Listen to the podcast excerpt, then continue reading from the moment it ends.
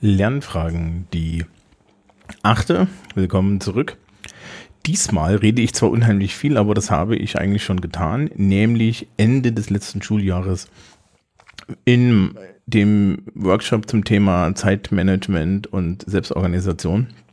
Und ich habe mir gedacht, A, möchte ich mal ausprobieren, ob das tatsächlich in der Schule so funktioniert und B, ähm, war ja eigentlich zu voll, jetzt irgendwie in der Folge, die hier im August erscheint, die meine Sommerferienfolge ist und so und so automatisch erscheint und äh, mich überhaupt nicht dabei stört, dass ich gerade ganz woanders bin und mich entspanne, ähm, nochmal irgendwie äh, da zusammenfassend über diese ganze Selbstorganisationsgeschichte zu reden. Das heißt also, gleich kommt tatsächlich ein Live-Vortrag, den ich so an der beruflichen Oberschule Bamberg gehalten habe. In den Show Notes findet ihr auch eine PDF-Version meiner Karten, also meiner Slides.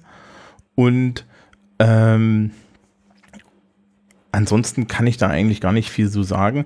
Es ist ein bisschen auf die Schüler und auf die Zuhörer orientiert natürlich. Das heißt also, es geht um Menschen, die jetzt bei uns an der Schule ähm, irgendwie Unterricht machen. Das heißt, die Fächer, die ich nenne, sind dann auch die Profilfächer der verschiedenen äh, Ausbildungsrichtungen und die Beispiele sind auch so ein bisschen darauf abgezielt. Ähm, man hört auch, glaube ich, zwischendrin ein paar so paar Aufnahme äh, äh, Problemchen und den, den Schulgong auch. Also es ist alles schön authentisch. Ich habe da und werde auch jetzt nichts schneiden, ja, sondern ihr kriegt das im Endeffekt so, wie das stattgefunden hat.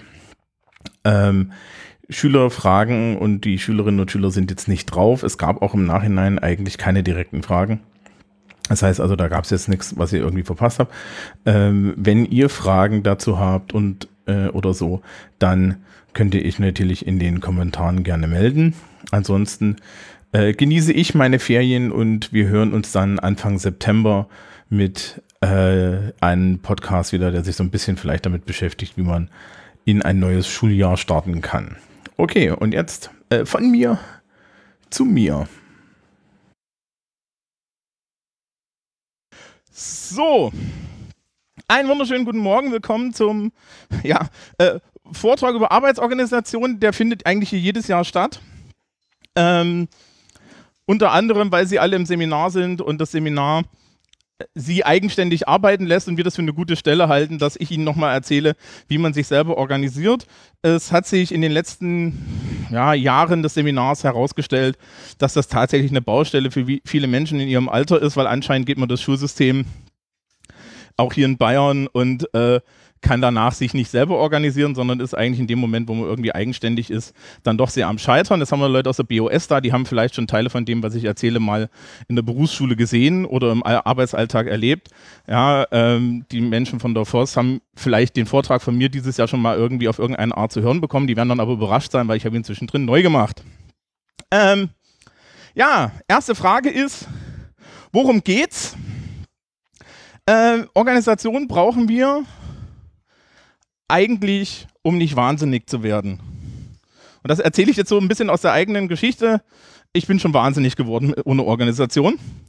Jetzt werden die Leute, die mich dieses Jahr im Unterricht gehabt haben, schon sagen, wieso geworden? Das klingt so, als wären sie es nicht mehr.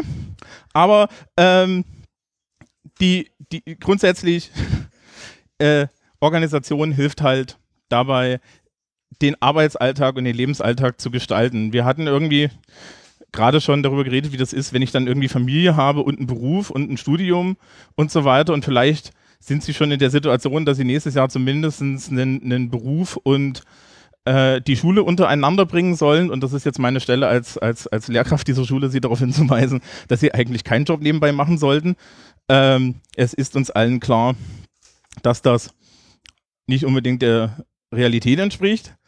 Ähm, und deswegen brauchen wir Organisation. Es geht also hier irgendwie um Lebensqualität. Kommen wir gleich nochmal drauf.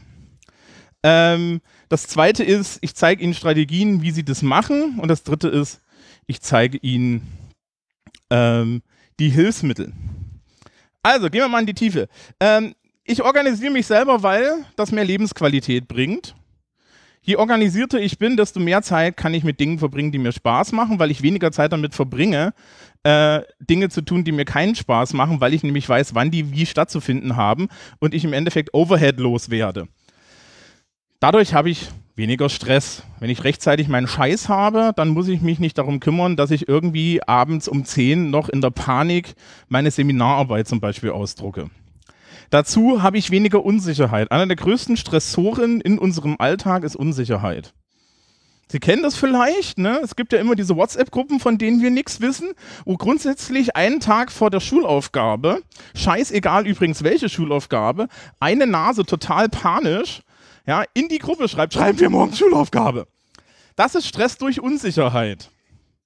Wahlweise solche Fragen wie, ja, haben wir denn eine Hausaufgabe auf? Sie dürfen sich auf den Fußboden setzen, wir machen heute Unisimulation. Ähm, ja, haben wir eine Hausaufgabe auf? Alle anderen wissen nein, aber allein die Frage führt dazu, dass die Hälfte der Leute, die es nicht aufgeschrieben hat, in, pa in Panik verfallen und sich denken, scheiße, wir hatten doch was auf. Na, wahrscheinlich nicht. Ja? Dazu habe ich mehr Freizeit, das merke ich immer.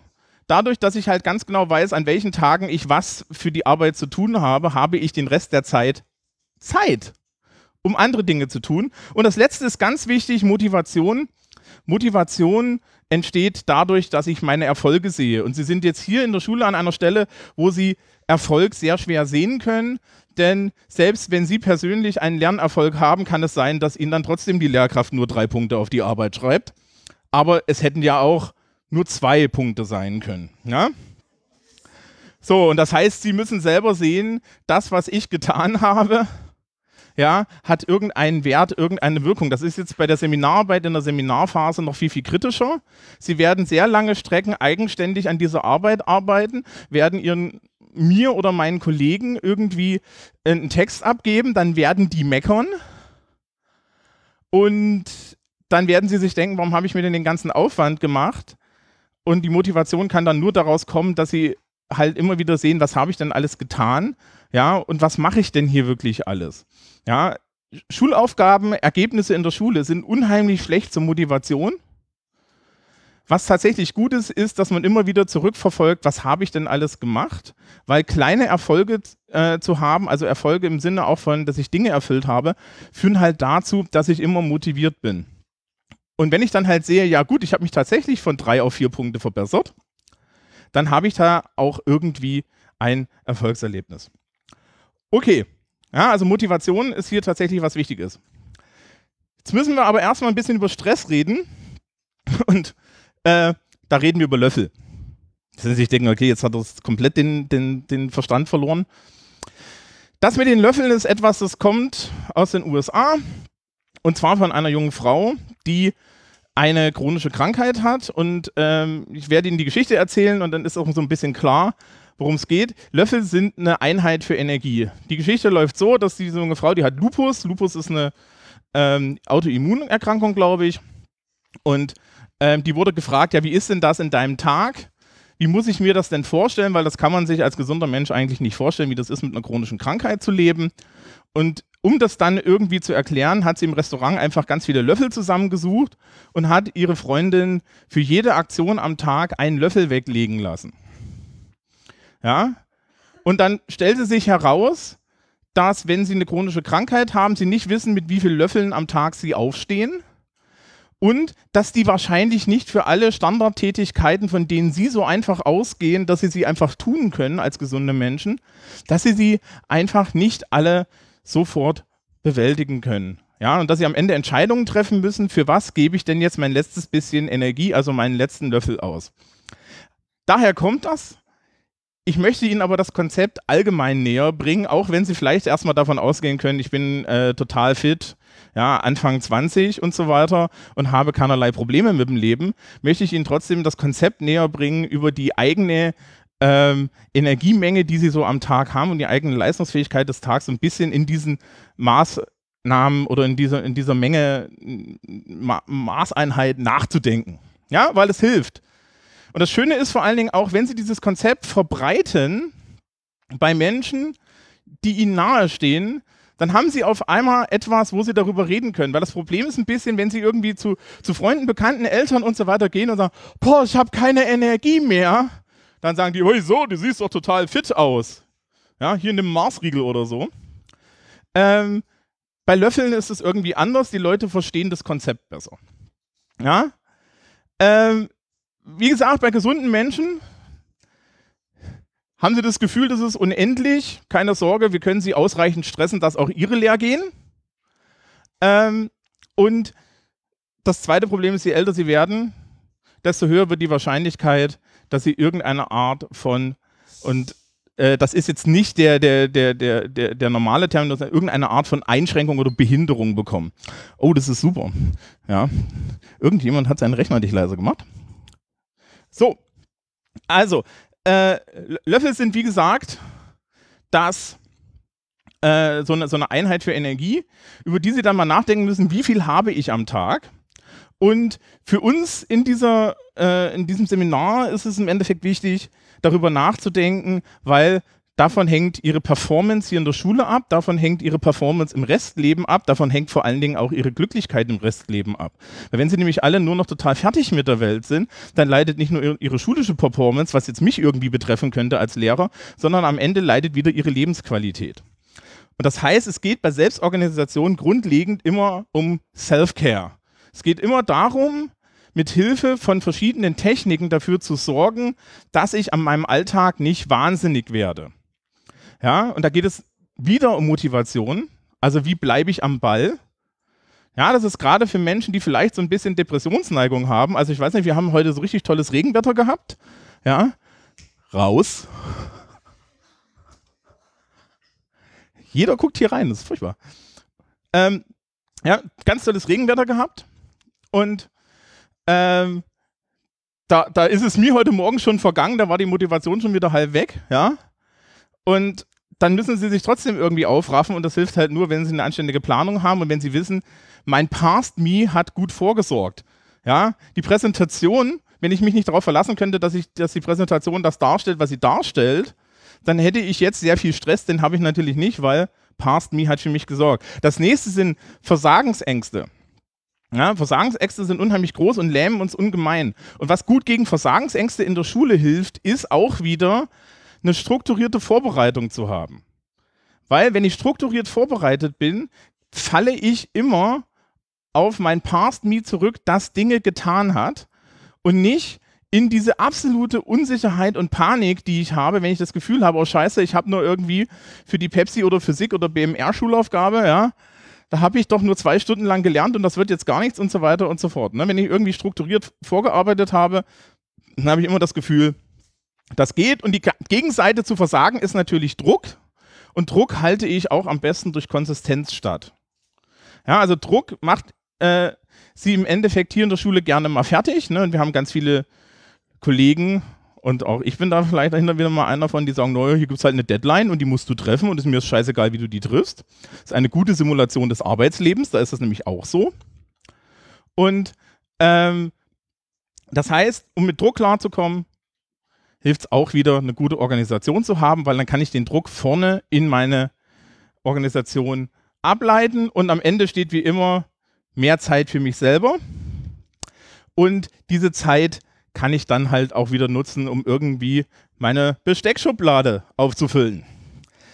So, fangen wir also ein bisschen mit, mit Sachen an, die Sie im Kleinen tun können. Ja, wenn wir schon bei Self-Care sind, möchte ich Ihnen etwas vorstellen, das finde ich immer sehr praktisch. Das nennt sich Habits.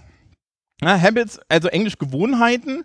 Der Begriff ist jetzt so ein bisschen, äh, schon so ein bisschen fachlich hinterlegt viele Leute benutzen dafür iPhone-Apps und sowas, also ich benutze das auch. Und im Endeffekt haben sie einen kleinen Habit-Tracker, eine kleine App oder irgendwie eine Möglichkeit, das auch auf Papier zu machen, wobei da empfehle ich echt die digitale Version. Sie haben etwas, das sie daran erinnert, bestimmte Tätigkeiten zu tun. So die kleinen Dinge im Leben. Das kann Zähneputzen sein. Das kann aber auch sein, frühst daran zu denken, dass man seine Blutdrucktablette nimmt. Das kann sein, dass man dreimal am Tag mal guckt, ob der Hund genug Wasser hat.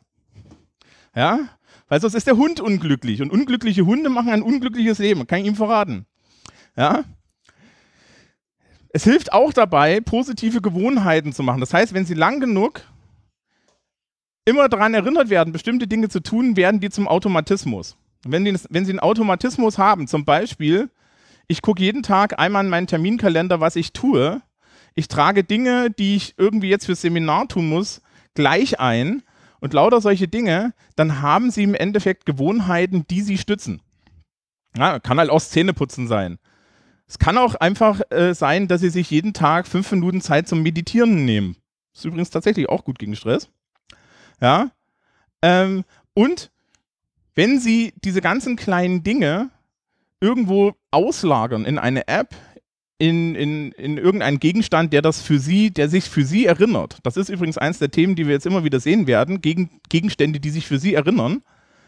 Dann sparen Sie mentale Energie. Ja? Wenn Sie das, wenn Sie das so weit hinkriegen, dass Sie bestimmte Dinge halt einfach jeden Tag automatisch machen, dann erhöht sich Ihre Lebensqualität dadurch. Jetzt kommt der ganz bittere Witz daran.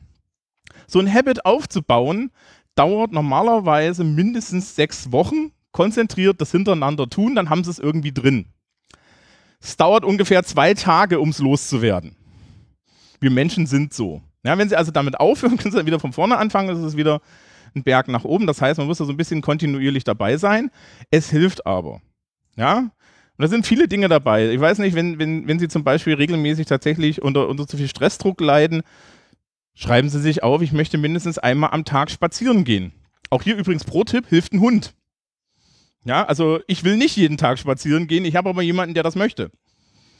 Ähm, ja, und wenn Sie dann irgendwie unterwegs sind, dann haben Sie halt Ihre Stressabfuhr. Dasselbe gilt für Sport und ähnliches. Ja, und da hilft halt ein Habit-Tracker, insbesondere, weil wir dann nicht darüber nachdenken müssen, dass wir das alles tun, weil wenn ich wieder dann die ganze Zeit in meinem Hinterkopf habe, ja, du musst doch das tun, das tun, das tun, das tun, das tun, dann ist das wieder Stress. Also, ja? Also lagern wir das aus. Okay. Von den Habits weg zu den großen Fragen, wie plane ich denn jetzt irgendwie mein Leben, wie plane ich denn jetzt irgendwie meinen Alltag und wie plane ich vor allen Dingen auch so eine Seminararbeit. Und da habe ich meine fünf kleinen Wahrheiten über Planung und das erste ist immer so der Klassiker, kein Plan überlebt den Erstkontakt mit der Realität. Ja, so als Lehrer kennen Sie das. Ich schreibe am Sonntag normalerweise auf, welche Unterrichtsplanung ich für die Woche mache. Und die ist Mittwoch hinfällig und das ist eine gute Woche. Gibt Wochen, da ist die Montag hinfällig. Zweite ist, jeder Plan ist nur so gut wie derjenige, der ihn ausführt. Ja, also wenn Sie schlampig sind mit Ihren eigenen Planungen, wird es immer noch nichts. Er bedeutet auch nichts, wenn Sie nicht dran glauben. Ja, also wenn Sie große Pläne haben, jetzt für die Seminararbeit, ich habe meiner Seminargruppe zu ihrem eigenen Leidwesen aufgegeben, dass sie, dass, sie, dass sie eine komplette Planung bis zum Ende der Seminararbeit machen. Ja, wenn Sie allerdings selber nicht an diese Planung glauben, dann brauchen Sie sie nicht machen und dann brauchen Sie sie vor allen Dingen auch nicht irgendwie dann im Nachhinein sagen, ja, aber ich habe das doch anständig geplant. Das heißt also, ich muss daran glauben. Und das Jetzt werden Sie vielleicht sagen, aber das widerspricht sich doch mit dem ersten, ja, wenn Sie sagen, ich muss an meinen Plan glauben und Sie sagen mir gleichzeitig, der wird eh nicht funktionieren, ja, aber an irgendwas müssen Sie glauben. Ja, Sie müssen den dann anpassen. Da sind wir dann beim nächsten, Sie müssen gegenüber der eigenen Planung immer skeptisch sein. Das heißt, Sie machen sich einen Plan, Sie glauben, dass der funktioniert, der Plan trifft auf die Realität und dann passen Sie sich an. Ja? Und dann als letztes ist der Kaviat, egal wie konservativ Sie planen, wie viel Zeit Sie einrechnen, ähm, ja, wie, wie viel Zeit Sie einrechnen, so von wegen, ja, ich werde hier genug Zeit haben. Das Doppelte ist es normalerweise. Also der Klassiker bei Seminararbeiten ist, ähm, dass ich gern mal Leute habe, die mir erzählen, ja, ich schaffe eine DIN A4-Seite am Tag und deswegen brauche ich ja für die Seminararbeit nur zwei Wochen. Nein. Ja?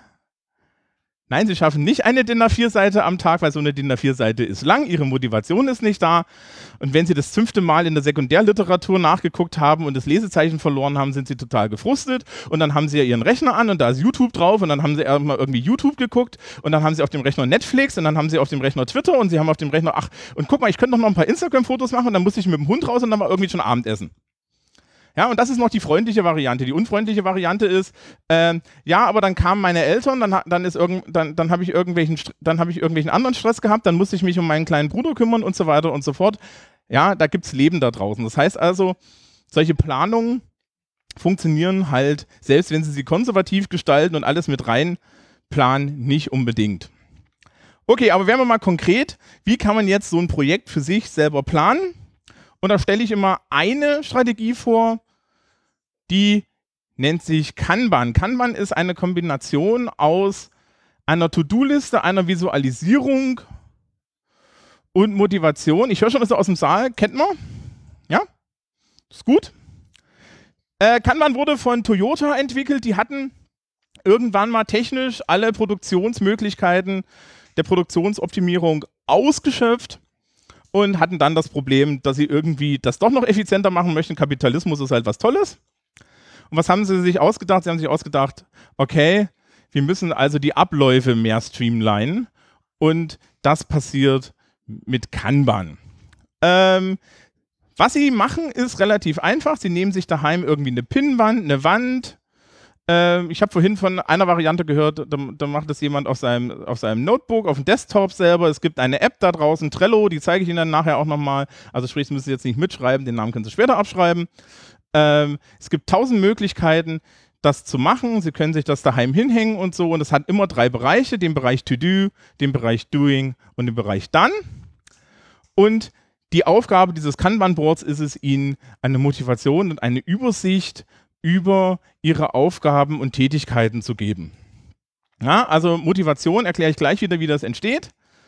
Ähm, die Übersicht ist eigentlich relativ klar. Wenn ich das offen an der Wand hängen habe, dann ähm, sehe ich immer, welche Aufgaben ich habe.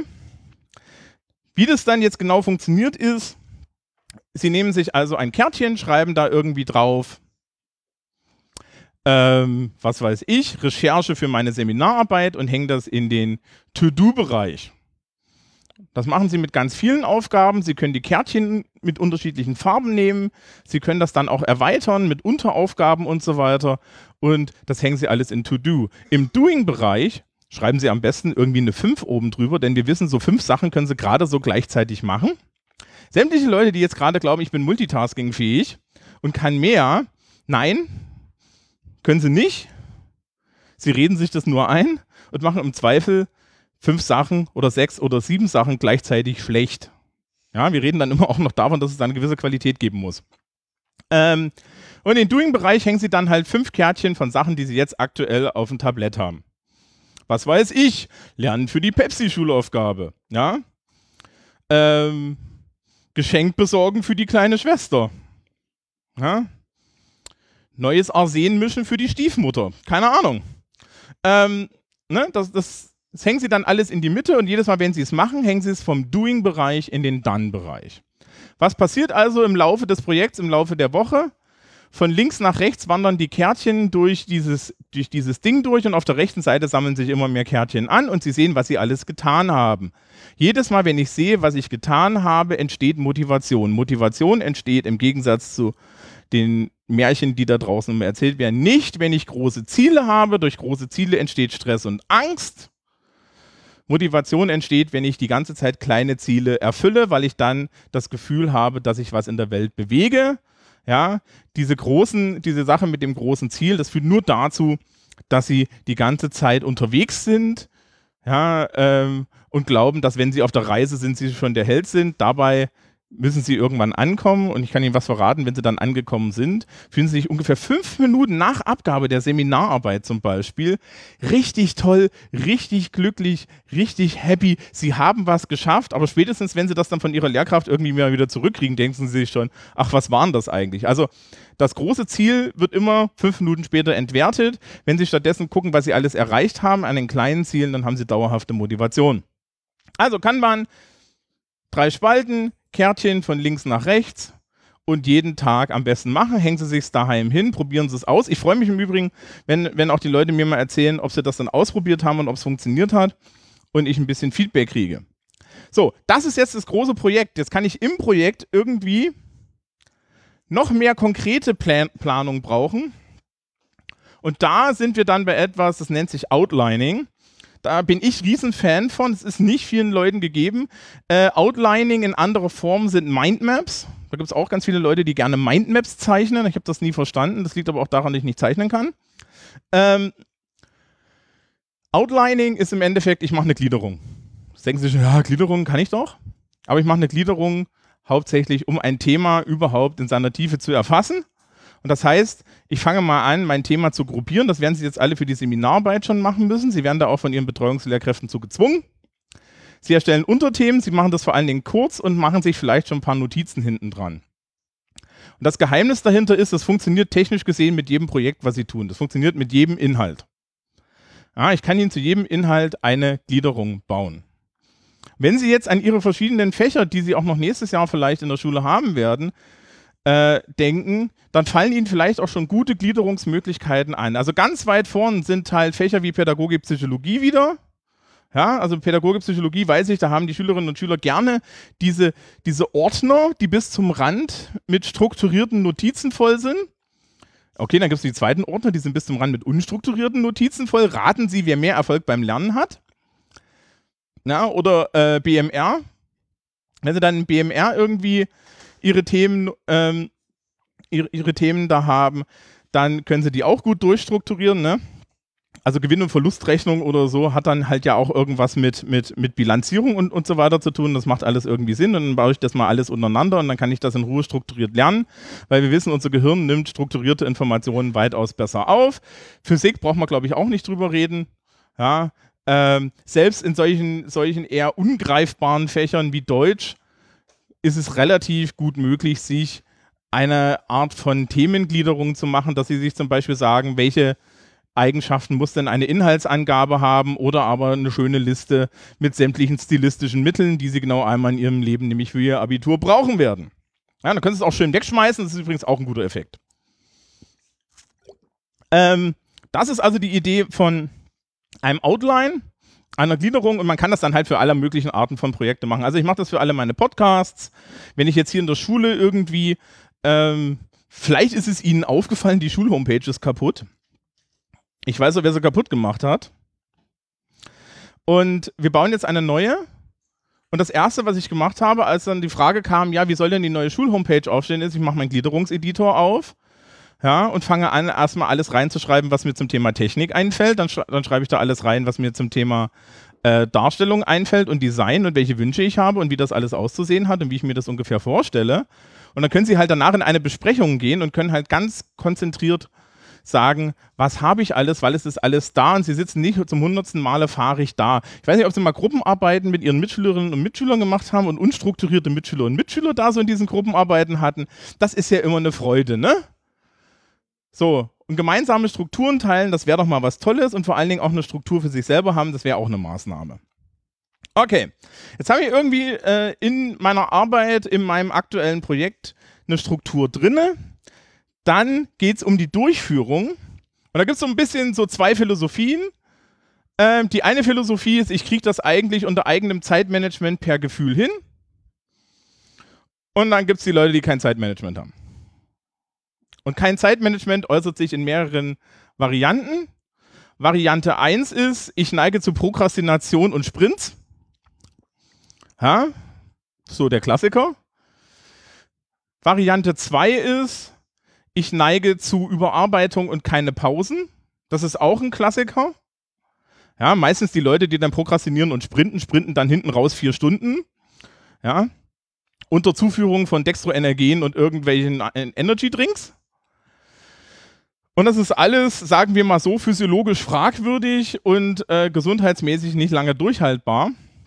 Und wenn Sie merken, ich habe mit meinem Zeitmanagement echte Probleme, also wenn sie nicht merken, wann sie eine Pause machen müssen, wenn sie nicht merken, wann sie anfangen müssen, wenn sie vor allen Dingen nicht, nicht irgendwie in der Lage sind, strukturiert einfach mal ein oder zwei Stunden durchzuarbeiten, dann ist die Technik, die da schon an der Projektion hängt, genau das Richtige für sich, die Pomodoro-Technik. Pomodoro-Technik heißt das wegen dem, wegen dem Tomatenwecker, der es erfunden hat, hatte einen Tomatenwecker da. Wir können echt froh sein, dass es ein Tomatenwecker war und keine Artischocke. Ähm, was mache ich? Ich schreibe also mir eine To-Do-Liste auf. Die To-Do-Liste ergibt sich technisch gesehen aus meinem Kanban-Board zum Beispiel. Und dann schreibe ich mir für jede Aufgabe auf, wie viel Pomodori das sind. Ein Pomodoro ist eine 30-Minuten-Einheit, die aus 25 Minuten Arbeiten und 5 Minuten Pause besteht. Ja, da gehen sie halt irgendwie hin, hier, was weiß ich, Recherche für das Seminar. Und das sind dann irgendwie vier Pomodori, zwei Stunden. Dann stellen Sie sich Ihren Tomatenwecker. PS, wenn Sie das in der Unibibliothek machen und den Tomatenwecker mitbringen und der klingelt nach 25 Minuten, sind Sie tot. Ne? Also dann bitte leise auf dem Handy oder so und fangen an zu arbeiten. Und nach 25 Minuten klingelt das Ding und dann mache ich 5 Minuten Pause. Das ist hochstrukturiert. Ich kann Ihnen verraten, ich habe es ausprobiert. Für mich ist es nichts. Nach dem zweiten Mal habe ich das Ding angeschrien. Das hat mir nicht zu sagen, wann ich aufzuhören habe. Ich höre auf, wann ich will. Wenn Sie so drauf sind, ist das vollkommen okay. Ich verstehe Sie absolut. Wenn Sie sagen, endlich jemand, der mir sagt, wann ich anfangen und aufhören soll, dann ist das genau das Richtige für Sie. Ja, aber es gibt da draußen halt die Menschen, die lassen sich timen. Es gibt die Menschen, die lassen sich nicht timen und Sie müssen es selber wissen. Aber die Technik ist so der Standard in dem Bereich. Übrigens, nach zwei Stunden sollen Sie eine Viertelstunde Pause machen. Ergonomisch ist es top. Ja, wenn Sie jetzt so ein bisschen reflektieren, wie Sie das letzte Schuljahr gelernt haben, gerade für Schulaufgaben, also die Leute, die gelernt haben für Schulaufgaben, ja, ähm, das, das, das wissende Gemurmel im Hintergrund, ähm, dann, dann werden Sie vielleicht erkannt haben, oh Gott, ja, ich habe hier irgendwie drei, vier Stunden durchgezogen und wir können Ihnen aus der äh, Psychologie sagen, aus der Lernpsychologie, am Ende von den drei, vier Stunden haben sie nichts mehr verstanden, sie haben nichts mehr aufgenommen, das war alles Matsch, das war alles äh, verlorene Zeit. Wenn sie stattdessen die Pausen dazwischen gemacht hätten und zum Beispiel halt sich einen Tomatenwecker gestellt hätten, dann wäre das besser gewesen. Also wie gesagt, hier ist halt die Idee, ich plane das vor, dann verfolge ich es mit der Zeit nach und dann ähm, schreibe ich mir auf, was ich alles gemacht habe. Äh, bei der Pomodoro-Technik ist auch eine Idee dahinter, dass sie halt sagen, äh, ich streiche mir dann meine To-Do-Items ab, ja. Auch da wieder Motivation, Nachverfolgbarkeit, bla bla blub. Ich habe es ja schon fünfmal gesagt. Es gibt einen Grund, warum das alles so aufgebaut ist.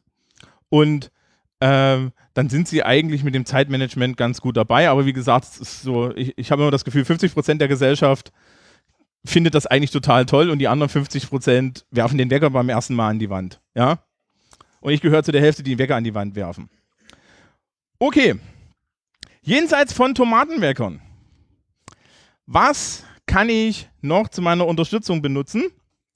Äh, wenn Sie am Anfang des Seminars dabei gewesen sein, sind, ich glaube, ich habe ich hab dieses Jahr relativ laut mich beschwert darüber, dass bitte keiner draußen die Zettel einfach fotografiert, weil anscheinend ist immer noch so die Standardvorgehensweise, um sich Termine im Seminar zu merken, ja, sich die nicht in Terminkalender auf das Handy, das jeder hat, einzutragen, sondern den Zettel zu fotografieren. Und wenn du dann fragst, wann ist denn Ihr Seminar, steht Schüler oder Schülerin vor dir und fängt an, durch 20 Seiten weiße Zettel zu scrollen in der Foto-App, um nach 10 Minuten zu sagen, ich hab's. Und jegliches Verständnis ist schon nach einer halben Minute aus mir draußen, weil man hätte ja den Scheiß auch in den Terminkalender eintragen können. Da ist es da. Also mein persönlicher Terminkalender hat, glaube ich, fünf Farben. Ja? Eine für die Schule, eine für privat, einen, den ich mir mit irgendjemandem teile äh, und zwei für einen Witz. Aber ja, wenn Sie irgendwie gemeinsam mit einem Partner unterwegs sind, haben Sie auf jeden Fall schon mal zwei Farben. Wenn Sie dann noch irgendwie eine Arbeit und ein Privatleben haben, dann haben Sie schon eine dritte Farbe. Ähm, das wird dann immer mehr und sie sollten das wirklich digital machen. Es gibt bei uns in, im, im Lehrerzimmer dann Leute, die machen ihre komplette Schulplanung tatsächlich mit der Hand. Also ich mache meine Wochenunterrichtsplanung auch noch mit der Hand, aber ich benutze dann halt so einen großen äh, Lehrerkalender das sollte man dringend so tun. Im späteren Leben, ja, also Sie sind jetzt hier in der Schule wieder in einem fremdstrukturierten Bereich. Schulaufgaben und so weiter werden Ihnen vorgegeben. Aber ganz ehrlich, wenn Sie mal alle Schulaufgabentermine in Ihren Terminkalender am Anfang des Schuljahres reinbrokeln, dann haben Sie eine Übersicht, die viele andere Leute nicht haben. Ja. Und das erspart Ihnen vielleicht dann auch zum hundertsten Mal peinlich in die WhatsApp-Gruppe zu schreiben, schreiben wir morgen Pepsi. Ja, wir haben ja vorhin schon geklärt, dass das für den Rest der Leute, die das dann immer lesen müssen, auch nicht angenehm ist kann ich Ihnen übrigens verraten, also bei mir im, im, im, Schul, im Schulalltag war das so, dass ich immer mitgekriegt habe, wann Klassenarbeiten und so weiter waren, weil sämtliche weiblichen Wesen, gerade die, die leistungsorientiert waren, zwei Wochen bevor irgendwie die Schulaufgabe an, an, anfing, total panisch vor mir standen und sagten, in zwei Wochen ist Klausur. Kann man das auch machen? Ist aber ein bisschen, naja, ne, müssen sich halt darauf verlassen, dass die alle Panik schieben. Okay, Notizen. Sie schreiben eine Seminararbeit. Ich sehe es mir schon vorher. Es gibt Menschen, die, die schreiben tatsächlich mit. Ja. Ähm, oder haben wenigstens einen Blog vor sich liegen. Äh, Notizen helfen. Ja, gerade wenn Sie jetzt Seminararbeiten schreiben. Ich habe ein Buch, ich muss mir irgendwie den Inhalt des Buches zusammenfassen, ich brauche eine Struktur, ich brauche irgendwie eine Idee, was in meinen Büchern drin steht.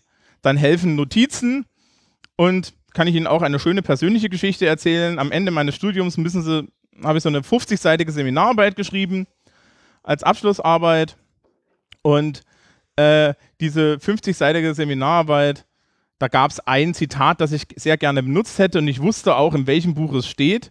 Und ich habe dann auch irgendwie ewig in dem Buch rumgesucht, ich habe es nicht mehr gefunden. Hätte ich mir eine Notiz gemacht, wäre die heute in der Arbeit drin, ist es nicht.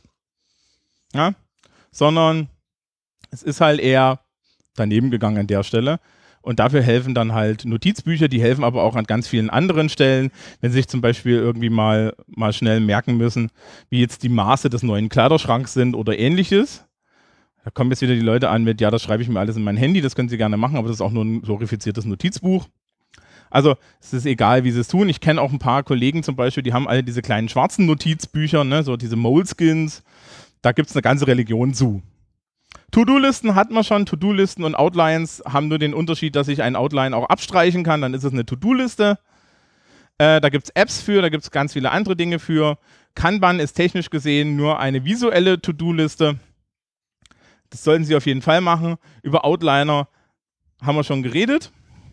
Kommen wir dazu, wie das so alles in Software funktionieren kann.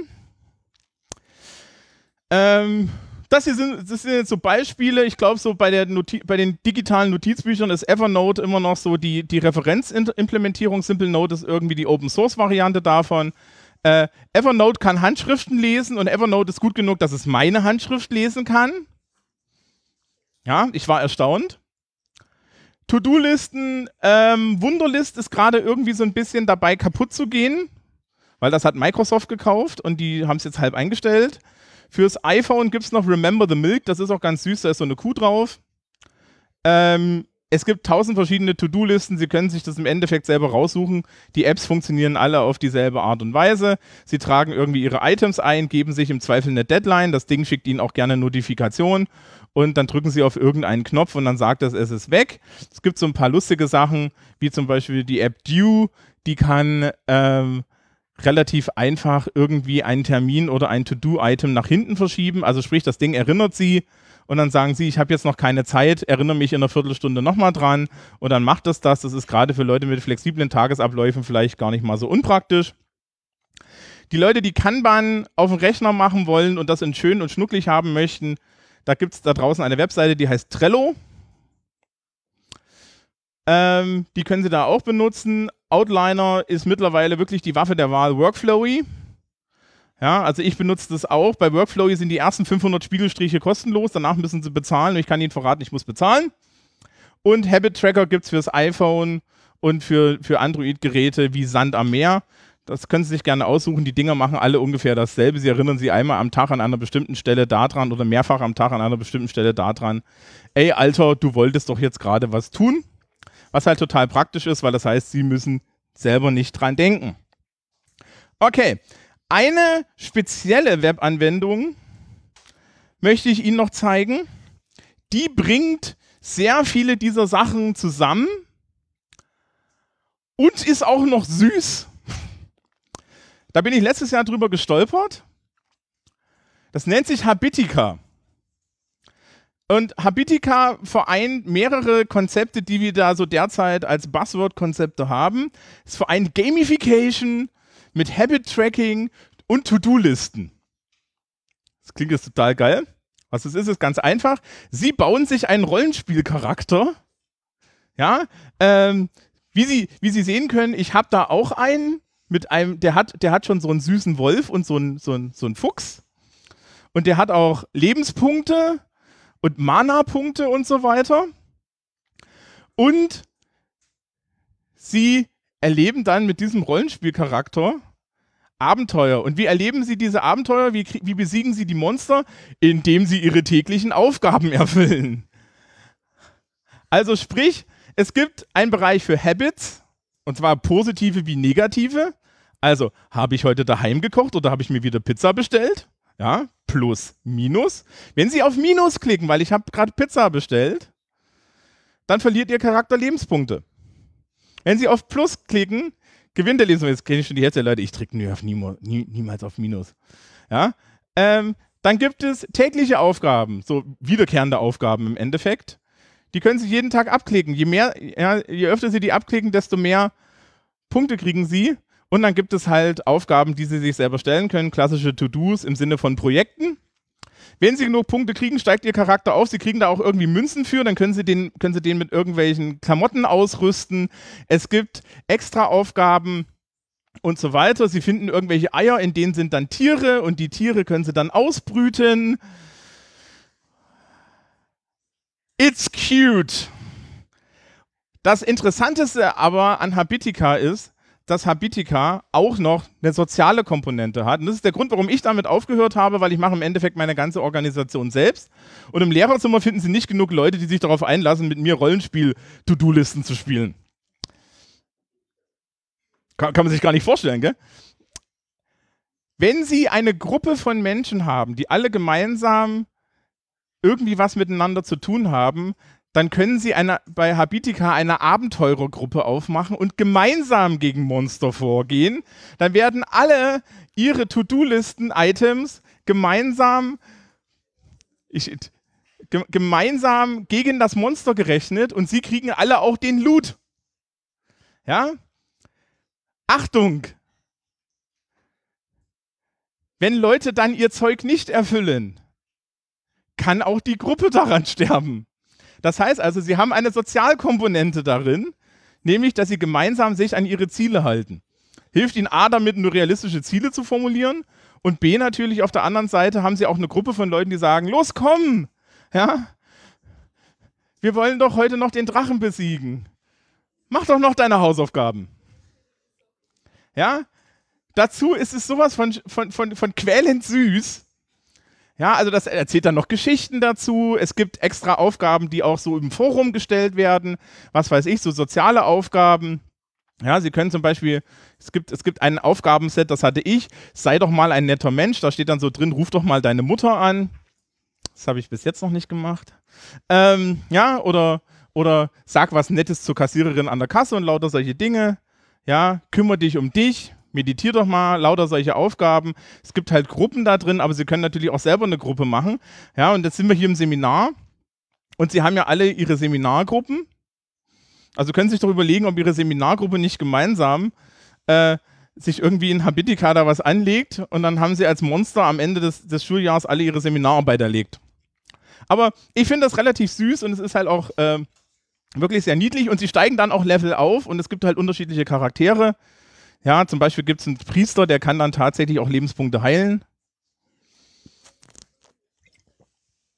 Und lauter solche Dinge. Es ist sehr, sehr niedlich. Okay. Dann fassen wir zusammen. Warum tun wir, wie, ja, also warum tun wir das alles? Warum sollten Sie sich selber organisieren? Um vielleicht irgendwie noch ein Leben zu haben neben der Schule und der Arbeit und dem Partner und ähnlichem. Und dem Hund. Ja? Dazu möchten sie auch langfristig motiviert bleiben und Motivation entsteht nur dadurch, dass man sieht, was man alles getan hat. Wenn Sie in unserem Schulalltag jeden Tag hier frühst durch die Tür stürzen, nachmittags nach Hause gehen und das einfach verfließen lassen, ja, nicht sehen, was sie getan haben, nicht irgendwie eine Reflexion darüber haben, dass das hier alles Arbeit ist, dann werden sich die ganze Zeit erschöpft fühlen, nicht wissen warum und immer das Gefühl haben, ich habe doch nichts getan. Das ist übrigens ein total trauriges Gefühl, wenn wir ihnen am Ende ein Abiturzeugnis geben wollen. Ja? Weil es stimmt halt nicht. Selbst bei der begnadetsten Intelligenzbestie stimmt es nicht. Die muss nämlich auch regelmäßig kommen und das ist dann da auch eine Leistung. Ähm, ja, das heißt, machen Sie sich eine Projektplanung. Gucken Sie, dass Sie sowas wie die Seminararbeit, dass Sie sowas wie äh, Ihre ganzen Schulaufgaben tatsächlich strukturiert in Ihren Tag hineinbekommen. Es wird Ihnen mehr Freizeit geben, es wird Ihnen auf, auf jeden Fall mehr Relaxedheit geben und die Sicherheit, dass nichts verloren geht. Ja, Weil sie müssen dann nur in der Minute scharf sein, wo sie es alles ausschreiben und nicht in der Minute, wo sie es ausführen und sie müssen nicht alles im Kopf haben. So als, als kleines Beispiel, am Anfang meiner Lehrerkarriere habe ich die Unterrichtsvorbereitung jeden Morgen unter der Dusche gemacht. Das ist ein Höchstmaß an Unsicherheit. Und dann rennen sie halt los und machen den ganzen Scheiß und sie arbeiten jeden Tag und sie wissen gar nicht mehr, wo ihnen der Kopf steht. Ich habe das dann halt irgendwann mal geändert. Und zwar dahingehend, dass ich meine Vorbereitung halt am Sonntag mache. Ich schreibe am Sonntag auf, was ich alles tue, wenn ich tatsächlich irgendwie Materialien brauche. Sonntag. Und dann habe ich da so einen Ordner mit und da liegt das drin, da wird das zum richtigen Zeitpunkt kopiert und fertig ist das Ding. Das heißt aber auch, dass ich am Dienstagmorgen, wenn ich es dann brauche, meinen Ordner rausziehe, nach, der, nach dem Stück Papier suche und das kopieren gehe, anstatt zwei Stunden vorher bei der Hunderunde total panisch dazustehen und nicht zu wissen, was ich tun will. Und ich kann Ihnen sagen, das ist Lebensqualität. 100 Prozent. Ja, wenn Sie, wenn Sie frühs hier bei uns in die Schule kommen und ich weiß, wir haben Kollegen, die neigen zu Abfragen. Und Sie wissen, ich bin vor jeder Abfrage erstmal strukturell sicher, weil so blind, blind bin ich nicht. Auch wenn ich die Hausaufgabe mal nicht gemacht habe. Dann ist es ein viel, viel angenehmeres Gefühl, als wenn Sie jeden Morgen in die Schule kommen und schon die Panikattacke haben, wenn der Kollege durch, äh, durch die Tür kommt. Ja? Ich weiß, wir haben Kollegen, die, die, die mögen das, aber die, die Befriedigung müssen sie denen nicht geben. Ja? Das heißt also, Planung hilft Ihnen dabei, irgendwie ruhiger durchs Leben zu kommen. Probieren Sie daheim also mal ein Kanban-Board aus, probieren Sie vielleicht mal aus, jetzt gerade bei der Seminararbeit, die, sich eine schöne Gliederung für die Seminararbeit und ihr, ihr, ihr Thema zu schreiben. Ja, wenn Sie wissen, ich bin total ungeplant und brauche Struktur in meinen Abläufen, kaufen Sie sich einen Tomatenwecker. Wenn Sie als Gruppe jetzt schon wissen, Sie stehen auf lustige Rollenspiele und möchten auch so einen hübschen lilanen Wolf haben wie ich, dann machen Sie sich vielleicht einen Habitica-Account. So, ja, also das hier ist alles nur ein Angebot. Es gibt noch ein paar Sachen mehr, die wir da auch noch empfehlen können, wenn Sie da Fragen haben oder so vielleicht ein bisschen persönliche Beratung brauchen, weil sie jetzt das alles angeguckt haben und sagen, ich bin selbst dafür zu verpeilt, A, glaube ich das nicht und B, reden wir dann drüber. Okay.